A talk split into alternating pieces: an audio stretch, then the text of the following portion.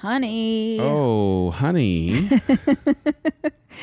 We're uh we're here. We're ready for another episode of the Rise Together podcast. Are Oh, you I- ready to rise I just don't want to. together? You know why? Why? I'm kidding. I'm not going to make an excuse about not wanting to talk about anything on Rise Together, honey. This is an Oh, episode all about excuses. Set it up. That's right. This week we are digging into the excuses that you have to let go of as a couple. Uh, in my new book, Girl Stop Apologizing, I discuss all of the excuses that dreamers and goal oriented people and women who want something more. What are those things that you need to give up if you're going to pursue a better life? And we thought it would be really interesting to discuss the excuses that so many couples have that they have to let go of if they want something better. If you want to have an exceptional relationship, Yeah, and I think it's really interesting when you are in a couple, especially if you think the same way or are like minded. Your excuses are doubly powerful because now there are two of you holding on to them. Oh, I actually, I mean, I think it's like if each of you has an excuse or a, a a way of weighing in on what you think is possible for your relationship, the person who thinks the least or the person who has the most excuses sets the bar almost. Like the person who is most sure that you're not the couple who does dot dot dot, or the person who is least motivated to reach for more, basically acts as a, a bit of an anchor that keeps the relationship from becoming what it can. So it's a this is a conversation that both parties have to be on board for. I'm Rachel Hollis, And I'm Dave Hollis. and we're married, For like 15 years. and we have four kids. That's like a thousand kids. We've been foster parents to four kids as well. And we're running a business together. That's a lot of things. It is a lot of things. But we know that it's possible to have an exceptional relationship regardless of the stresses you have in your life. So if you want some tips and tricks on how we get through all the things, This is Rise Together.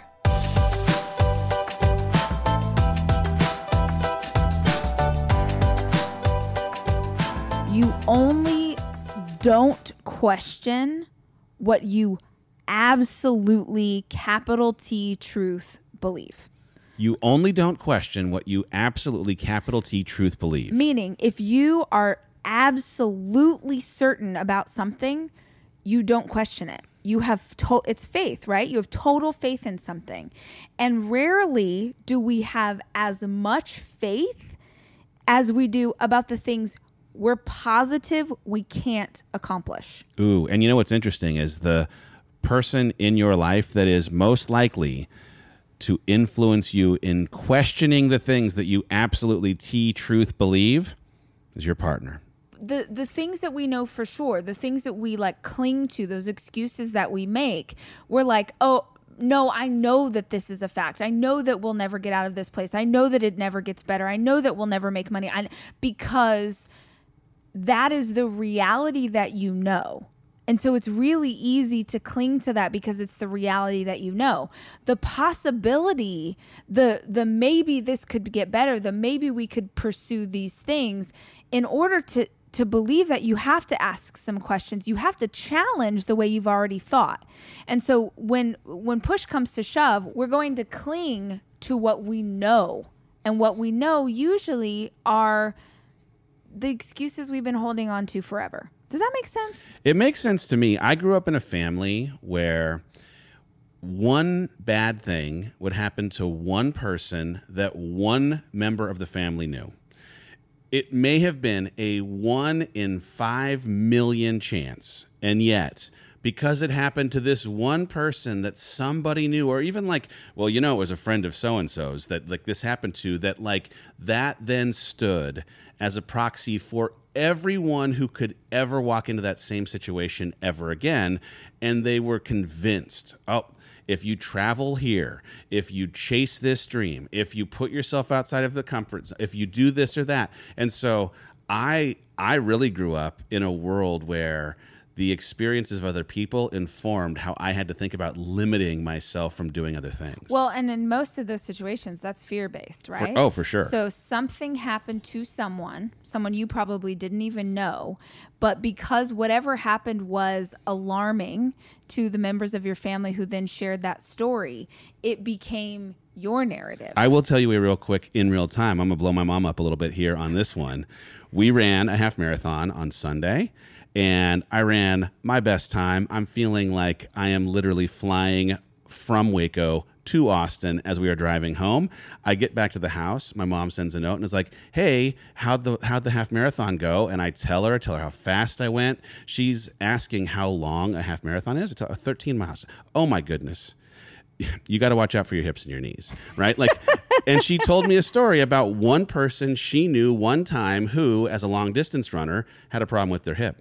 And I was like, okay, I dig that that did happen. And I like, I man, I want to like send them a card or something to help them get through the hip stuff that they had to deal with. But I am in the best shape of my life. Mm-hmm. And the idea that like you have a fear-based reaction because of this one time this one thing happened don't let that be the excuse for Yeah. you getting out and moving your body mom go Well, I also think you in that instance you have to be careful about how often you have a negative outlook on literally anything. oh yeah Um, I, I, I find this um, negativity is something I it's just I have I'm repellent to it. It's like my kryptonite, and I think because I'm so conscious of it, we push really hard for our staff, for our kids, anyone who's around us. That I notice it so much more than probably the average bear because as like one of the things I write down every single day in my start today journal is I am one of the most optimistic people I know.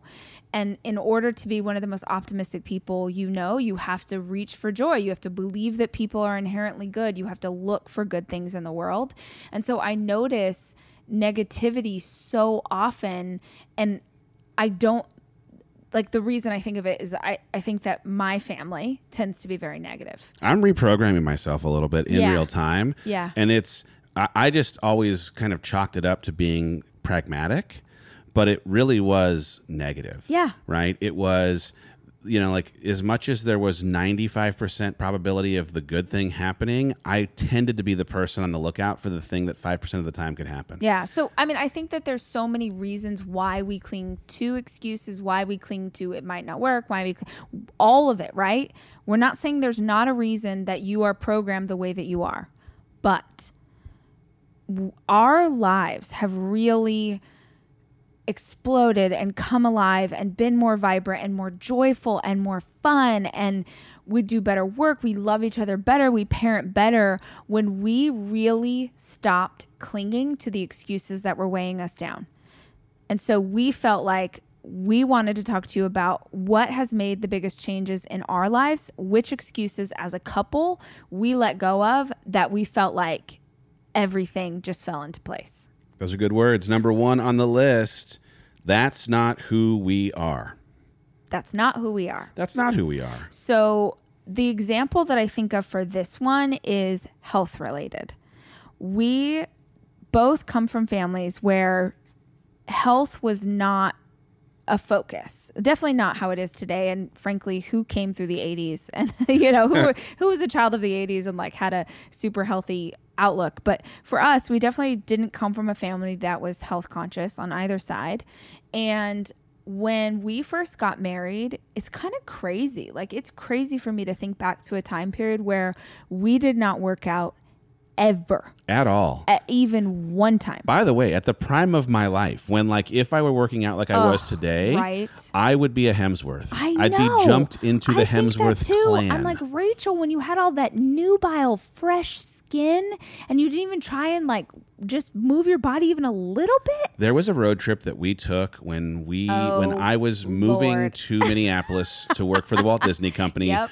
Uh, we were not yet even engaged, but Yep. Rachel went on this road trip with me, and we took pictures. are those People? Where did we go? We stopped at every, Every Denny's. Denny's along the way. Yes, and the moons over my pictures of us. I mean, I still have them. The pictures of us, I don't recognize The super bird. because Yeah. we we're an, just an unhealthy version The of Superbird ourselves. is a, a really delicious turkey ch- sandwich. Moons over My Hammy yeah. and the and the Superbird Yeah. were just like they were the bomb, but we were having it three and five times a day sometimes. And stopping at gas stations and getting cookies and cokes and like, oh my gosh, you know, the Lord protects fools and children because we were both and we were just putting so much garbage into our body. What we didn't realize, and the thing is, like, hey, guess what? Like, there is someone that is listening to this right now that's like, how dare you? I want to go to Denny's every single day. And the thing is, you may, in fact, want that in part because you may not understand the trade off that might come in not having it. Yeah. Because I did not appreciate how much more I could accomplish, how much better I could show up for Rachel or for my kids, how much better I could lead this team Yes. with energy by having a different level of discipline around what I eat and how frequently I work out. It is a game changer to our relationship. But the thing was, for the longest time, we didn't work out because we had this excuse like, oh, we're just not workout kind of people. We're not wired that Oh, way. Oh, we're just not salad kind of people. Oh, we're just not drink water kind of people. We didn't grow up in homes that had that as up, a like, We're just not wired that way. That's not who we are. And I really honestly believed that people who worked out every day or people who ate healthy, I really just believe that God made them differently than he made me. I had a roommate for two or three years. Nathan, what's up, Nathan? You think Who- Nathan listens to this podcast? I hope he does if he wants to be involved in his relationships. But he was a cross country runner. And I can remember watching him do his cross country with his different body type than mine. And what I thought, frankly, was a different kind of desire in his heart. Like I thought he just was born with this interest in pushing himself to run long distances. And I think now to the fact, I mean, I sent him my look, I set a personal record for my half marathon with pride because I know as a runner he can appreciate, wow, that's a that's a good time, good for you.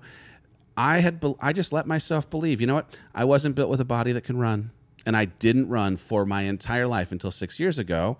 And here we've done 11 half marathons and lo- and just love to run. Yeah. But it was ridiculous to think that because my body was built a certain way that it, it was just a thing that I didn't do. Yeah. Here here's the here's the I was gonna say I just read this book called um, The Road Less Stupid and he always says, Here it is on a bumper sticker. So I'm gonna steal Keith Cunningham's line. Here it is on a bumper sticker.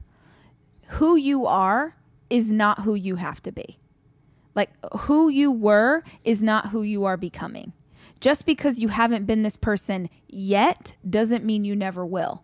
So I'm just not wired that way is the biggest bull crap excuse I've ever heard in my entire life. Watch your mouth. You I said crap. I understand, but You- now you've said it twice. You are wired whatever way you wire yourself. And that's what a lot of people don't understand is that every day you have the potential to set out and rewire your brain and rework who you are. Every we, day. We woke up one day and decided that we were runners, and we had not been. But the decision was one that we actively made. Now, making the decision, I'm gonna, I'm a person that works out, requires the second step, which is the follow up, actually doing the work, Yeah. becoming committed to, if it ends up being a workout kind of thing, a program that you're doing regularly. But whatever the thing is, right? Yeah. Like you, you have to first declare it hey, I am a person who is debt free. I'm a person who eats like this. I'm a person who puts down technology when I'm with my kids. And then after you've made the declaration, follow it up with some work. Well, and I would say y- your attitude as well. Like I, I went to um, on recently. I went to get a massage, and I was getting a massage because we were we we were in the middle of training, and my legs were really hurting, and I needed like a sports massage. And so I went to this place, and this woman said. Um, she was like, "Oh, is there any?" And I said, "Yeah, will you work on my legs because I'm doing a half marathon?" She was like, "Ugh, I did a half marathon once." And I was like, oh, yeah, was? And she's like, I hated it. I hated every single step of it. It was the worst thing I've ever done. I was miserable the end. And I just was like, oh, remember I talked about negativity? I was like, get your Get away from energy me, away Sheila. from me. Come but I just thought, I thought, you're never, ever going, you, you didn't stand a chance of enjoying that journey. You didn't even stand a chance. You decided it sucked before you ever took your first step. Yeah. And incidentally, you found whatever willpower you needed to finish the race, but you were never in it. Your heart was never in it. Your will was like you just you did it even though you hated it. And so that's the second thing that happened is is someone says, "Okay, that's just not who I am." And then they're like, "Okay, but I'll try." But you're doing it with so much anger in your heart, so much hatred in your heart. It's like, why are you even here? Oh, if you want to prove that you're not the kind of person that does certain things, if you make that decision, that declar- declaration, whether it's public or in your head, Right. you can confirm that every single time yeah, as that's well. yeah, that's like your partner saying like, "Hey, babe, let's do this thing together," and you're like, "I'm not a runner, but I'll do it." But then the whole time you're training with the attitude of like, "See, I'm going to get to the end of this, and I'm going to." And I'm going to tell her, I told you that I hated this because you got to prove her wrong or, or yourself right, maybe. But don't, don't try and make some kind of change and then still cling to the belief that, like, like you're so afraid of change, you got to prove yourself right, even when the that version of you is a jerk. Henry, like Henry Ford, whether you think you can or think you can't, you're right. you're right. Right? Yeah. So the number one excuse that's not who you are. Listen up. You guys, you as a couple, you're whoever you decide to be today. And then you wake up every single day and you keep making the decision to be those people. Period. Second excuse. Number two, we're not goal kind of people. Goal in quotes. Yep. Like people just say like, "Oh, I'm just not like a goal. Like I'm just not into goals. I'm not I'm not that I'm not a dreamer. I'm not someone who works for something. I'm not this kind of makes me want to beat my head against a wall. Well, I mean, like number one, like individual goals for sure. That's bananas. I can't even imagine. But not having goals as a couple makes having the chance for reaching a destination really tough. Yeah. Like if you're if you're hoping that you're just gonna happen to fall into uh, the exceptional version of what you'd like out of your relationship, but you don't have an idea of what that looks like, how in the world could you possibly get there? Well, I also feel like the the people that you want to be, the life that you want want to have, that's on the other side of a goal. Oh yeah. you have to be working towards something and the the idea like oh we're just not we're just not goal we're not driven okay the reason this makes me want to bang my head against the wall is that this is an example of someone who is letting life live them yeah. you're not living life if you're not in control or having direction on where you're going. And the goal can be something simple. The goal can be like, we want to be more in love. We want to be more intentional parents. We want to save money. We want to pay off our credit card. But you got to have something. And saying that you're not a goal kind of person is a cop out. Well, I, I tend to want to go always to a place of reverse engineering.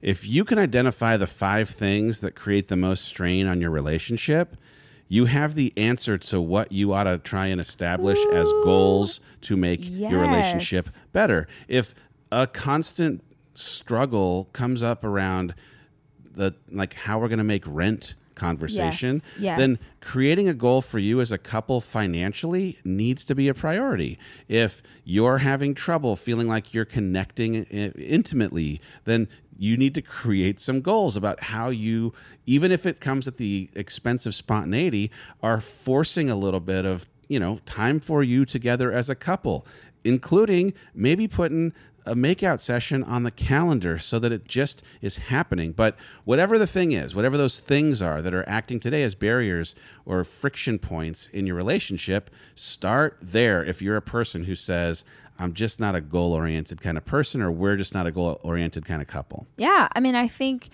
the um, how this like Dave and I are both we're we got we got all kinds of goals, and we have a lot of goals for our company. And so I think it's easy for us to focus in on company goals and could and we could potentially lose sight of like personal goals. How are we pushing ourselves personally? How are we pushing ourselves as a couple? How are we growing together as a family? Uh, and so that was why having the half marathon was so great. Which shout out to Dave, high five. That was totally his idea and something that he led out on. Was he was like, there needs to be something that we're working toward and not just like working only for business focused stuff. Uh, we're sitting here recording this podcast in Hawaii. Aloha. Aloha, uh, because for me, one of my biggest goals right now is rest and connection. Like the business could eat us alive if we let it, and and I think sort of what society tells you to aim for, what the media tells you to aim for, or what so many people like in this field or so many other entrepreneurs that we know of are there is like an obsession with how much money can you make? How much you know, like, can you fly around on a golden jet? Like, can you, you know, and that for us, I'm just like, oh, that is not the life that I am trying to have. Uh, I care about what we're building and I care about m- making money. I do. We both grew up super poor. We're actually going to record a podcast about finances and how we approach them as a couple. But I refuse to chase business or financial success to the detriment of our personal life. By the way, though, this in real time, this is an example. If you don't have goals as a relationship, if you don't have values that you both have decided are the things that, that should act as the North Star of where you're going as a couple, then the pursuit of one or the other person in the relationship's career mm. or the pursuit of whatever it might be Yeah. has the chance, if you're not focusing on what the goals are and whether the goals tie back to the values, they can pull you off course. Yeah. They could pull you down into a ditch on the side of the road. Yeah. And you just, you don't want to let, again, life Yeah. live you in that way. Yeah, and I would also say for this, it reminded me of Alexander Hamilton. I mean, how often do I get to make an Alexander Hamilton Very rarely, not often enough. Is um, if you stand for nothing, what will you fall for? Ooh. So like the or if you if you you've got to stand for something or you'll fall for anything. So if you don't know what the goal is or if you don't know what you as a couple care about most, you will very easily be swayed into the perception of the world telling you what matters. Yeah, and and I would say too, like you can start with things that don't sound super glamorous in terms of goals. Like just like connection could be a goal of yours. Mm-hmm. The the next step then is well, what do you tactically have to do to make that goal come together? And for like this idea of rest, it was making sure our calendar is a reflection of the desire for rest as a goal. Or when it comes to connecting with our kids, implementing a we have dinner as a family around the table at 6:30 p.m. every single night as a rule. That's a tactic Mm-hmm. that is a means to a bigger goal of having the kind of relationship with our kids that we want. Make a goal Yeah. that solves a problem in your relationship and then build the tactics that make that goal a thing that you can achieve. and do it together. Oh, it yeah. can't just be one person being like, "Guess what? Absolutely. We're getting fit." Because if only one part member of the couple wants something, you will never have true success because you don't have buy-in from the other person. Like you can't pull someone along. You can't badger someone along. You can't and like if you're right now like, yeah, but my partner doesn't go back. We have episodes about how you get your partner to change if you want change, but it can't just be one-sided, one person wanting it because it will never be successful. Third thing, Number 3. We don't have time. How dare you? we don't have time is one of the excuses that we hear so often. I want to be more connected to my partner, but we don't have time. I wish we could go on date nights, but I don't have time. I want to vacation together. I want to this. I want to that. I want to work out, but we don't have time. I want to chase my side hustle. yeah, I don't have time. But I don't have time. And the reality is, we all get the same amount of hours in the day. Now, we don't all have the same resources. We don't all have the same level of help. We don't all have the same circumstances. And it's different for every couple and every family and every individual. But at the end of the day, you don't find the time, you make the time. Yeah. And there are definitely um, things that today you have given weight to that are a reflection of your priorities. And so, uh, like Game of Thrones is happening right now, I'm told, right? there was a big winter sequence, I understand, from the internet. I think there was some kind of fight. There was a fight of some kind. I've never seen one episode. Yeah. And not having seen one episode, in part, is a reflection of the priority that I've put on the things I do that don't involve screens and watching TV. And so if you are a person that's like, I will stab you with the sword of Alcazar or whatever the name of a character from Game of Thrones is. For I mean, there's a good chance someone in that show's named Alcazar. it seems like We've it. never seen it. There's so dragons, there's fire, and there's Yeah. snow. From what I understand, because winter always seems like I think it's the coming. snow might be a person. oh, Yeah. Well, either way. Yeah. But the bottom line is, I just know like Um, he died and then he came back. you might really decide sad. that making sure that you have seen every episode of Game of Thrones is a priority that takes precedence over something else. Which, by the life. way, you're allowed to. do you? But then don't say that you don't have time. It's not that you don't have time, it's that you use it on other things. That's right. That's right. I mean, there are people, and I was one of them, like eight seconds ago, really like three years ago, that just thought that I was not a person who could get up in the morning. That getting up before six thirty in the morning would ruin my beauty rest, and if you've seen me, you know I need my beauty rest.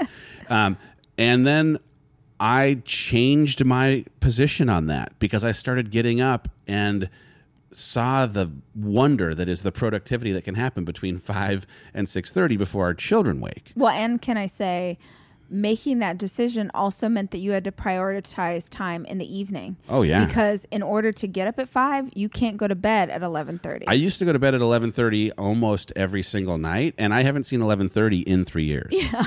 Like if I'm up at 11:30, it better be because I'm a part of a kidnapping gone sideways. like I like literally don't want to be awake uh, Oh, my gosh. past like 8 p.m. Agreed. right now. Agreed. So the idea that you don't have time for something is not serving you. Sit down as a couple, decide what the priorities are, decide what the goal is, and then find room, make room, put it in your calendar together and commit that this is something that is so important and so valuable to you that you will stop saying that you don't have time. also look at your calendar like like do a diagnostic like the IRS was auditing you. Go through your calendar over the last, you know, if you aren't writing things down, write things down for a month. Then look at that month and ask yourself, did I say yes to this thing because it was a reflection of what is a priority in my life? Or did I say yes because I was prodded out of guilt of what it might mean to say no by the other people at school or by my in laws or by whoever it might be? Because part of having time is inevitably having to say no to people that you're saying yes to today. And that's okay. The next thing on our list. It's number four, honey. Number four. This is a good one. The excuse is this is as good as it gets. Oh man, I've got friends who have convinced themselves that this this mediocre marriage that they're in, this mediocre life that they're living out, is just the the ticket way that they is. got. Just the way it is. It's just the lot that they have, and that you know I got to be grateful. You know, you know what? I like I, I've got the ability to walk. Like I I can you know like I live in America. Yeah. So like I don't know that I should be greedy and necessarily want to have a life that feels more full or that affords me the opportunity to impact more people. Like I'm just going to be okay with being okay. I honestly feel like this is you are in a habit loop that you can't see out of. Yeah. You've just gone through it so many times that it doesn't even occur to you that there's another way to live. And I mean, if you are listening to our voices right now, you need to hear this. Your relationship is as good as the amount of work that you put into it. Straight up. Yeah. So if you think that this is as good as it gets, it's because you are put like if if the relationship is mediocre, it's because you're putting in mediocre effort. If, if you don't if you're not attracted to each other, if you're not feeling sexy, if it's not fun, if you're not laughing together, if you're not growing together, that is because you have decided. The two of you have decided that it's not worth it. And one of the things that may be happening that you are not even aware of is that you have put yourself into community that has normalized Ooh, mediocrity. Yes. So if yes. you preach that. I will preach that. Thank you for the opportunity. if your circle, the people you're hanging out with regularly, find themselves more often than not also identifying as, you know what, this is just as good as it gets around these parts, the chances that you'll even realize that something bigger or better is available to your relationship is unbelievably small. Yeah, I, I- think um, we so many couples we know, so so so many couples we know, are like friendly roommates. It makes me sad. It really makes me sad. It's like the most depressing thing I can imagine. Or they're friendly roommates, or they're focused on, you know, we're we're partners who are raising these kids together. And I always think about those people. I'm like, when the last one leaves the house and you still have, I don't know, 40 years left alive, or 30 years left, or 20 years left with this person, 20 years, 30 years, you've spent all your time. You said, Oh, we're just here. We're raising these kids. That's what matters. And then your kids are gone, living their own lives.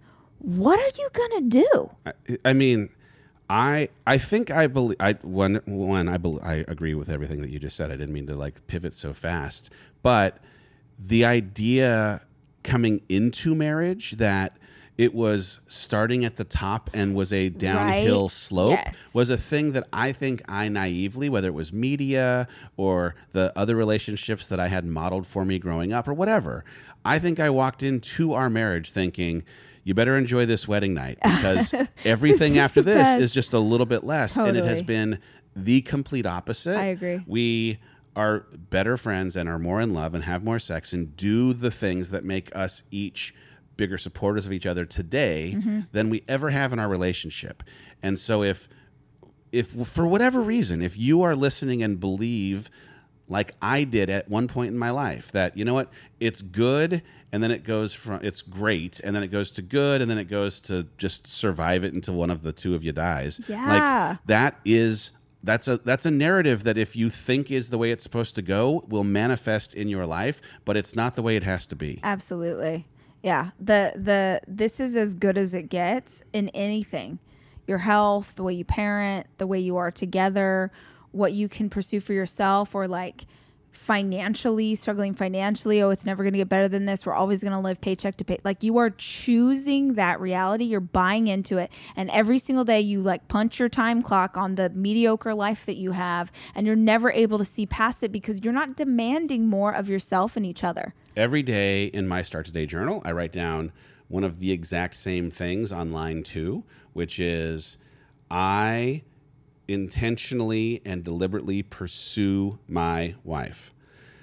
It's not that I do it as well as I should every single day, but I write it down because it's not enough to say that I want to have a great relationship or that I want to be happy in our marriage the happiness or the fulfillment that comes out of our relationship is a reflection of the effort that I've put into staying in a posture of pursuit. Yeah. So if I can pursue you the way I did before I knew you'd stick around, yeah the like the if I pursued you the way that you know anyone would hope to be pursued while you're courting someone, Mm-hmm. the chances that it will reciprocate in how you want to show up for me that will make out that will do the things that you want in a in a great relationship they're just they're higher it's Yeah. gonna it's gonna work out better um, and i use it as a cue it's a prompt because there are days when i forget to you know even be married And Yeah. i'm gonna like always remind myself look it's the, don't take for granted that we're gonna have a great relationship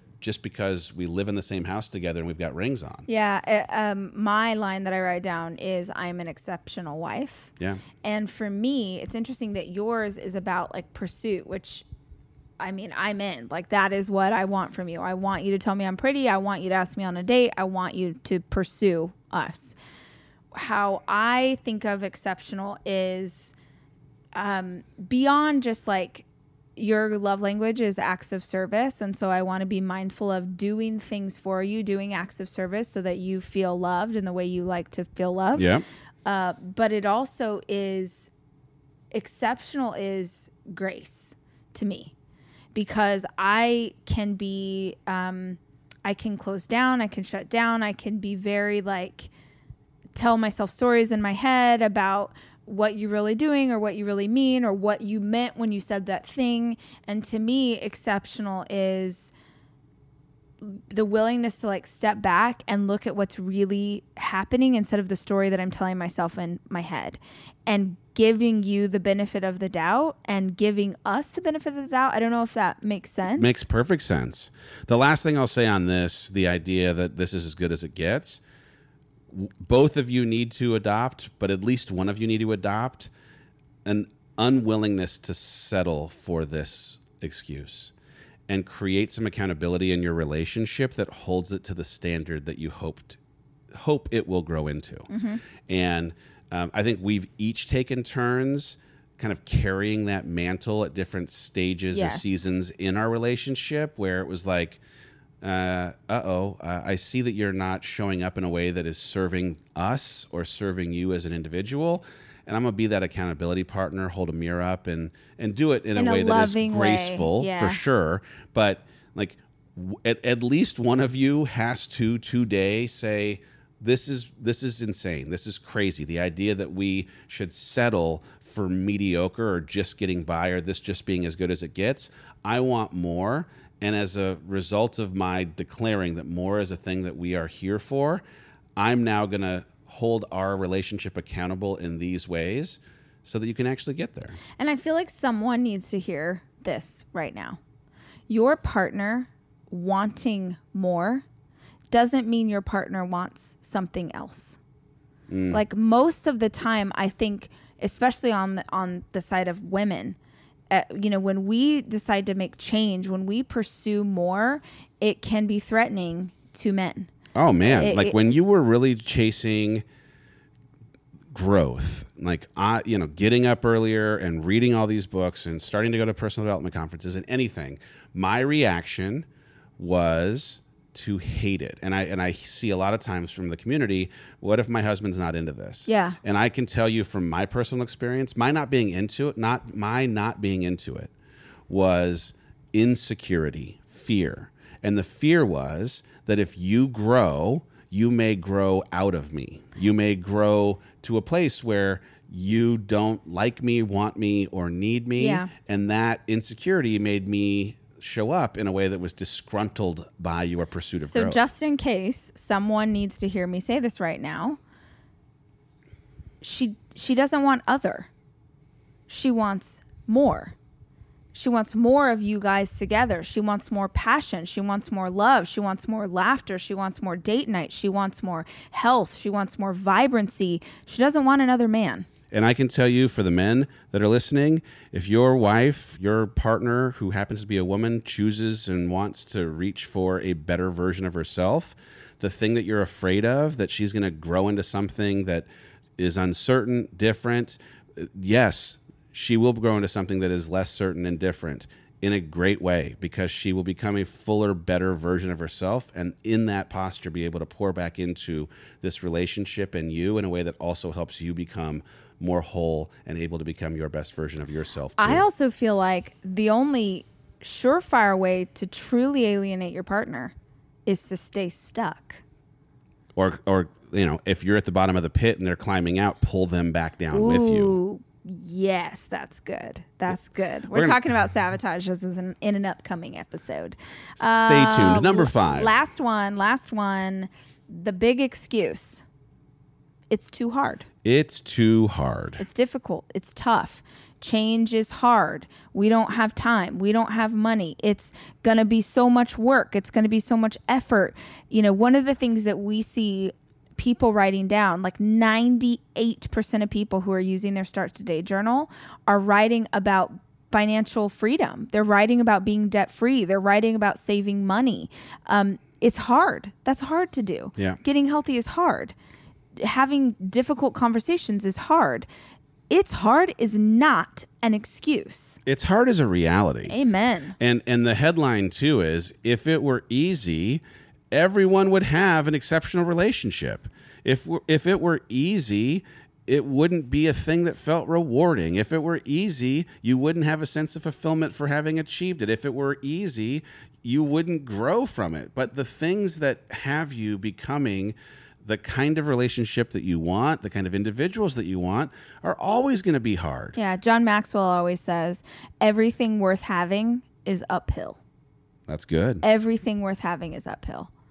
Uh, I was I, I was thinking this as we ran the half this weekend. Uh, there's so many hills. There's so, so many, many hills. hills. Um, and someone had commented. I was talking about hills a few weeks back during training for the race, and someone said, "I'm I don't know whose quote this is, but it was how you approach the hill is how you approach life." I ran up that hill though. Right? I ran up that hill though. I screamed at the hill. I want more hills. Come at me, hill. Uh, the but how you approach the difficult thing that you're facing right now in your relationship is how you approach life. And I think this is especially prevalent for for couples. Like do you lock arms and face it together? Do you let the hard thing drive a wedge in between you? Do you run away from the hard thing? Do you bury it in alcohol or pills or food or, you know, avoidance or how are you numbing the thing? Like how you approach any hard thing is how you approach your life.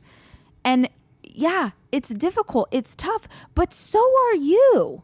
I like the thing that Brendon, our friend Brendon Burchard, has uh, a saying. It's on T-shirts, even. That's how much a saying it is. It's called "Honor the Struggle," and it's really become something for me in a season where I've intentionally put myself into something that is hard and challenging to my sense of identity and having moved uh, from a place that I understood to a place that's a little more wily on the professional side. Um, I was making, and I, ha- I have, I've like made choices about trying to avoid having to deal with the struggle that weren't actually affording me the kind of growth that comes from the struggle. And so, like, flipping the way you see it's going to be hard as it being the way as opposed to it being an excuse it being hard and surviving it will give you the the the, the, the toughness Yeah. to, the, to know that you can actually the- take yeah. whatever the next thing is These are the building blocks. Yeah. And I think that if you see Dave and I either as individuals or as a couple and you see success here, it is because we've built the foundation one on top of another, on top of another, on top of another. That's why you see things, I think, moving higher, is because we're building foundational blocks that keep taking us forward. It started a long time ago by having co- hard conversations and getting healthy and going to therapy and doing the work. And every single time we sort of level up. But it doesn't mean there aren't more hard things once you level up. It just means that now you're better able to take them on. Yeah. It's going to be hard. I think too like taking a little bit of the stigma out of like hoping that you're going to get to a place where it stops being hard will make you appreciate that hard is just part of life's bargain. And if you're like really truly interested in something that feels next level, it's going to take pursuit through hard stuff. You know what's crazy too is that life's hard no matter what. Oh yeah. no matter what. I think how that, you look at it. Well, no, but I think that we can convince ourselves if we stay over here and we stay in our comfortable place and we don't make waves and we don't you you could still get cancer. Your kid could still get hurt. You could still someone could still cheat on you. You could still lose your job. You could still get sideswiped. You could still like life is going to be hard no matter what. By choosing the hard things you're willing to take on by gaining strength in your own hard things There's some control. you gives you have some control over how you earn those scars over how you're made stronger so that when life is life and it throws a hard thing your way now you're capable all you're doing by hiding out is actually making yourself weaker so that when the hard thing shows up you you feel powerless you feel like you can't control you can't do anything because you've bought into this excuse that you're not capable of hard reactive versus proactive. You're reacting to hard things instead of proactively choosing how you navigate through them.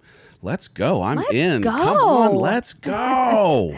Um, here's the thing, guys. You get to decide every single day to have a great relationship.